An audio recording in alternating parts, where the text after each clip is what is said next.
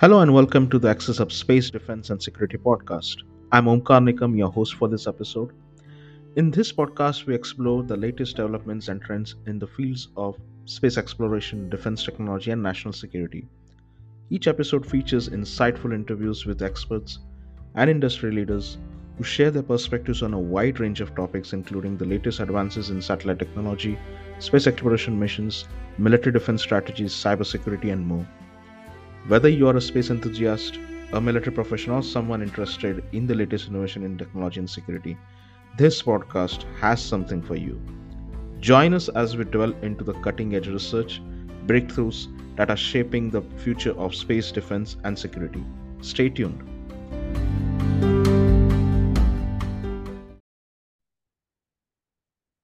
Episode 8 is a follow up of episode 7. So I kindly request you to first listen to the episode 7 so that you can very well connect with me and David Andelman in episode 8. I hope you enjoy listening to this episode of the podcast. Thank you very much. Yes, definitely. I think uh, as we are surfing in the pool of Indo-Pacific region at the moment, so that's why I'd like to bring this up. Like United States sees India as one of the potential, not only a security but a commercial partner uh, and navigator as well in the Indo-Pacific region. Uh, but looking at the other side of India, like we have always seen, uh, like India is prominently one of the nations which has always avoided uh, forging alliances or you know building alliances with the countries. They definitely are partners with several nations. For example they are partners with russia since a long time but th- there has never been an alliance with russia uh, neither with uh, any other countries in the middle east or latin america but currently the U- us and india relations are at such a point where I think uh, there are several agreements that have been initiated, especially as I come from the space sector. So I'd like to mention that uh, th- there are several civil and commercial space project uh, cooperations that are happening at the moment between United States and India. So what are your thoughts like how this relationship will evolve in the future? Because they they haven't been uh, you know really close partners as much as US uh, sorry India and Russia have been so, how do you think this relationship will affect uh, India and overall uh, its impact on the Indo-Pacific region? Well, you know, I've, I've written a lot about this, uh, both for CNN uh, Opinion and my column there, and, and also for um, Andelman Unleashed, uh, my Substack page. Uh, I think that the United States has to. There's, there's very some very delicate um, political balancing going on there. Um, for years, for, for decades, the United States has sought to balance a um, its relationships with um, with Pakistan and with India. And obviously, India considers its principal uh, security threat Pakistan. Pakistan considers its principal security threat of India. If you look at their nuclear arsenals, they target their nuclear targeting is more directly at each other rather than at any potential external um, uh, challenger, even even China. Yes. So um, all of this is very important because now what India has a very conservative, um, I guess that's a nice way to put it, um, prime minister and um, and and the United States, yeah. right? Yes, who, who, was very close yeah. to Donald Trump, I must say, in, in both in yeah. friendship and in terms of ideology.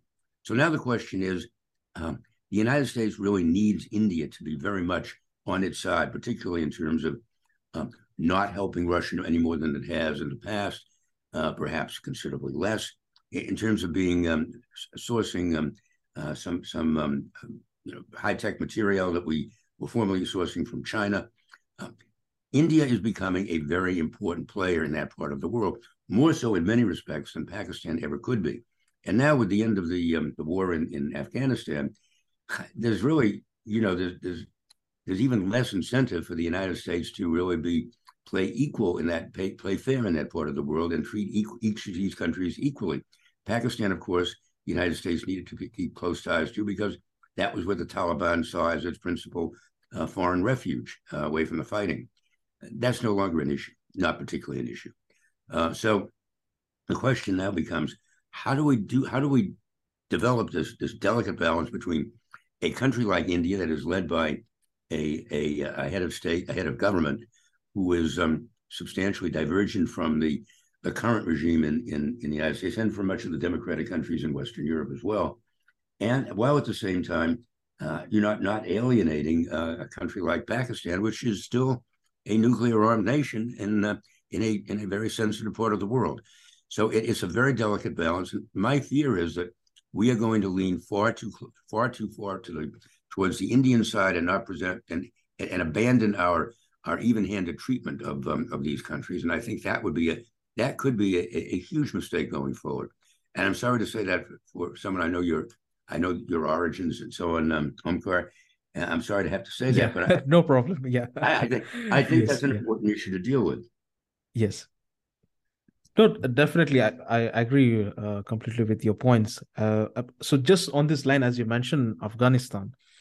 Uh, looking uh, ahead, uh, recently we saw that, uh, like you know, India and UAE, they kind of skipped dollar trade, trading in dollar. I mean, US dollar, and they are trading in their respective currencies at the moment. So, do you think like this is the gradual impact of decentralization of power? Oh, the, the currencies certainly are, have a major impact on, on power equations. There's no doubt about that.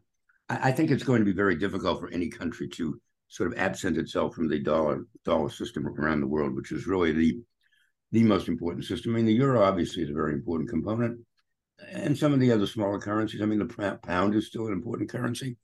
Uh, the yen, uh, and and um, you know the, the, the Chinese would like to make the renminbi a, a, a, global currency, but that's not going to happen unless they make substantial changes in their system of conversion and so on. So, but but it's still it, we're playing in a dollar world. Let's face it. Almost all major securities and so on are denominated yes. in dollars eventually. Um, the um, this is something you can't avoid. You can avoid it yeah. for a short period of time, and you can. Um, I mean, the, uh, the, the the Russians have become very adept at that uh, recently, but it's not something you can avoid yes eternally. And and I don't think and I see no reason why you should be able to. Bitcoin, everybody was saying, oh, that's an alternative currency that's going to stick. That's not the case anymore. Bitcoin is fading. So yes. I don't know what the alternative is. Uh, you know, baskets of currency have never worked very well, mainly because the each of the countries that are participants in these baskets of currencies have such substantially different um, growth transac- trajectories and, and, so on that um, you can't necessarily count on them to become a um, you know a, a component of, a reasonable component of a of a, a global currency that going forward. So I, I just don't see that happening for the moment. All right. Okay. So just a follow up question on this, uh, but prior to that, I, I'd just like to know your thoughts on uh, the ongoing uh, you know issues around Australia at the moment. For example, like uh, from the lens of the space sector, uh, I observe that Australia is, you know, building their own independent assets in space sector. Like eh, they they have started building their own satellite at the moment. Uh, of course, uh, most of the companies involved in those projects are still the US based companies, but the satellite that will be built will be an independently operated satellite for the Australian Armed Forces and for their other uh, utilities as well. So, uh, this is also a signal because uh, Australia has been traditionally dependent on the United States, you know, to lease the satellite capacity or to utilize any kind of asset related to the space technology for the military purpose from the United States. So, do you think like this independent position uh, of Australia, uh, how uh, like possibly how it will impact the U.S. Australia relationship?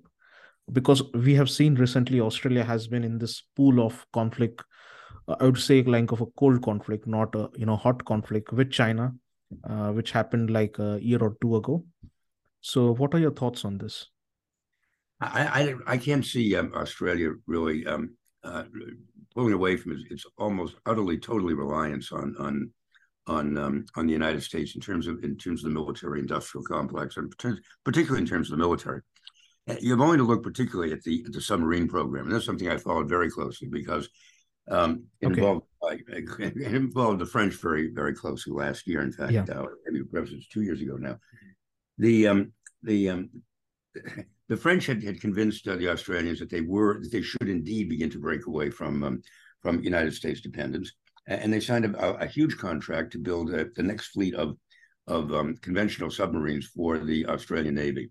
Um, then the Americans came along, um, somehow managed to you know, sort of um, uh, pry that contract away from the French, um, much to the chagrin of, of, Emmanuel Macron. He was furious about this, uh, and and give it to uh, the American suppliers. So, which is where it stands right now. The problem is that the the Australians have never. The French recognize this, which yeah. is the reason they did. No, the French recognize that they, Australians did not have the capacity to to run and operate a fleet of nuclear powered submarines. Um, they didn't have the understanding, they didn't have the knowledge, they didn't have the training, they didn't have any of the uh, technological yeah. abilities, which is why they agreed to build a, a fleet of conventional submarines. Well, now you have the Americans in there with all different kinds of aspirations. The the Australians' capacities in that respect haven't gotten any better, or or any or or any more um, you know accomplished. So, yeah. but now they're totally reliant on the United States in those terms. So it's it's hard for me to see that look, Australia wants very much to be have a, have an independent chartered independent course, but yes. it also understands that it's also you know in the shadow of of a, a very um, a substantially um, rebuilding China that is um, that yes. is, has its own military um, aspirations in that whole region. Um, they need the they need to be at least to a degree under the American umbrella, so as not to become um, within more increasingly within the shadow of China. So I think that's that's what we really have to yes. look at, whether it's in space, whether it's under the sea or on the sea, whether it's on land. Um, the the the um, Australia is going to become is going to remain, I think, a, a very closely tied to uh, to American strategic uh, interests. Yeah, nice to have this perspective. So, uh, uh, and just a follow up question, I would say uh, to this question itself, because I think we are approaching the end of the podcast.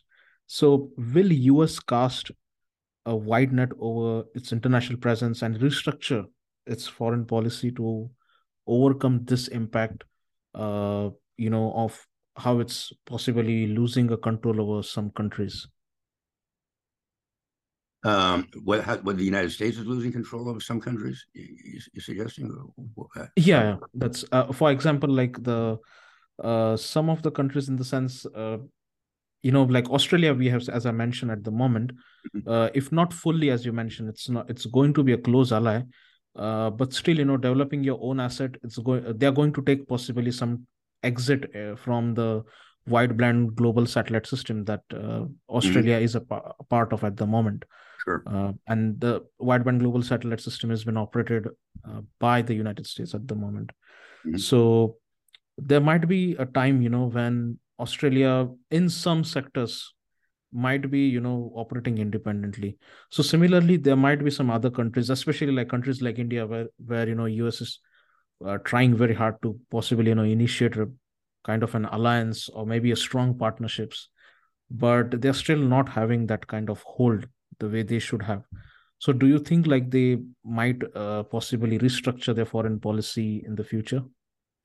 I, I frankly can't see most countries restructuring their foreign policy in that that extent. I mean, just take Indonesia. Indonesia is a place that I know fairly well, going back to um, well, going back almost fifty years now to the time when I was out in that part of the world. Um, the um, the Indonesians at that point, uh, back in the nineteen seventies, uh, had established a um, uh, an Intelsat, um, a, a, a, program using, um, um, I, I, believe it was Hughes uh, satellites and telecommunications equipment and, and they wanted to yeah. um, wanted to uh, uh, establish a, a, network of um, of telephone, telex, and and um, um, and and um, and and video capacity, and on many of its small outlying islands, all over this huge archipelago that is, is tremendously um, spread out across Southeast Asia. So um, they built some of these ground stations, which were completely useless. Um, uh, they were sold a bill of goods, I think, by the um, by the manufacturer, American manufacturer. I went out to visit one of them on a, an island that was um, um, the island called Sumba, which was uh, three islands east of Bali, way out. There was only two flights a day, one in and one out. Um, I mean, uh, two flights a week, one in and one out to this island. So I went out there. I stayed there for a week. Uh, there were basically only yeah. two, two, telephones in this entire island, two, and they had oh. this enormous ground satellite ground station. There was this one okay. particularly used was that the lights on it they were lit up um, throughout the night, all night long, uh, in in the area, in the region right around, in the area right around the where the satellite ground station was for security. But it was also the only lighting on the island. It had its own generator, so that the young people on the island could play football, um, soccer, um, you know, at, at, night under the lights. They, they were delighted by that. That was the principal use for that entire satellite ground station, as far as I could see. But that's the kind of that's the kind of issue that um, does not go down well in, in these days. Um, people, countries don't want to be sold a bill of goods like that by a country or by um, by by a, a, a corporation uh, doing business with a country from out of a country like the United States. And I think we need to be very careful about that. And I think these companies need to be very careful about that. That's the mistake I think that China is making in um, in, in Africa. They've done that that sort of a thing in Africa. So yes, you, know, you can say that. Um, I mean, obviously, India is going to be playing an increasingly important role uh, in Asia and in the world in terms of economic terms, in terms of production and and um, uh, the ability to staff and and um, and expand uh, factories and and, um, and particularly in the um, uh, in the um, uh, technology fields, uh, satellites certainly, um, but also in in terms of chips and and other components, electronic components. So I think that this is all something that we really need to pay very close attention to and watch how all of this develops. Yes. And from your perspective, uh, what role will China play in the future, and possibly how it will impact the Indo-Pacific region? Ah, well, not, nothing good. I'll tell you right right now. Nothing good at all. Um, look, China is yeah. is really um, it's it's feeling that it's the most powerful country in the world. You know, I mean, they like to think that they've surpassed the United States in their ability to to project their power. They haven't yet gotten to that that degree, but as they do, and I think it will take less than a decade for them to, to get to that position, where they do have the ability to project around the world, to project their military power and as well their economic um, and social power as well. That's going to be a concern. How does the United States, how does the Western Alliance counter something like that? We've never had to deal with something like that before. Remember, when Russia was um, the Soviet Union, uh, they, they they controlled Eastern Europe. And that was the principal challenge. And NATO was set up to make sure that Russia was contained within Eastern Europe. Um, yes. There was no, I mean, there was competition in the third world and so on. Some, you know, some uh, rebel groups and so on would get um, some assistance from uh, from the Soviet Union, but nothing worth, nothing that really changed the whole global political landscape. China is in a position to really do substantially more than than the Soviet Union ever was at its peak, and and it's, it's intent on doing that.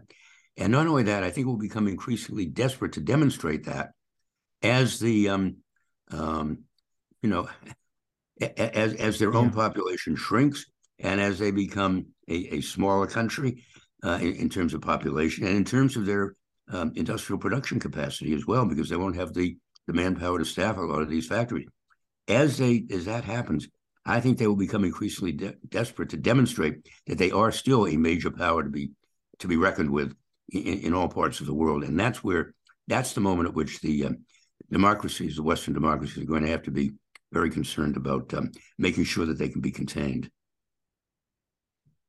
Yes, I think uh, considering the manufacturing uh, capabilities, I think China is like a mammoth size uh, player in this segment.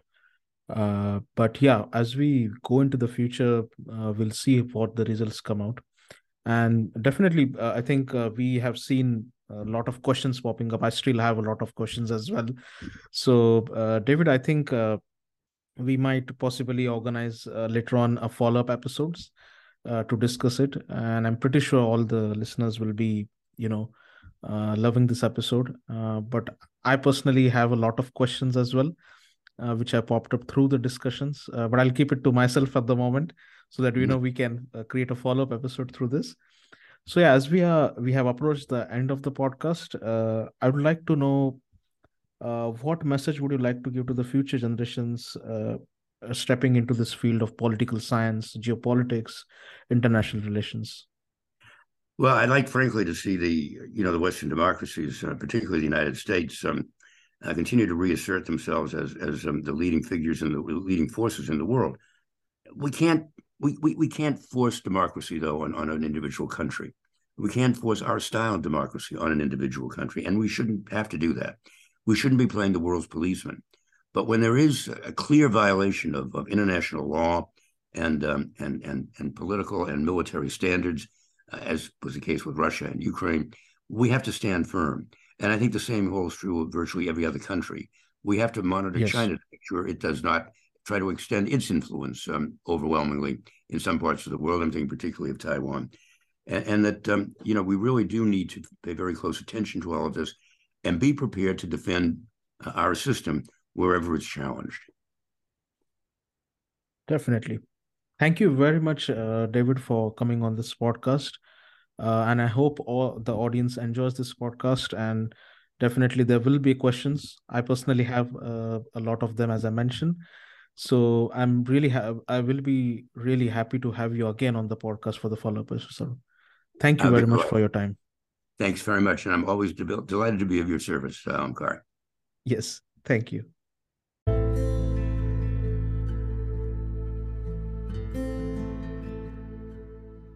Thank you for listening to this episode.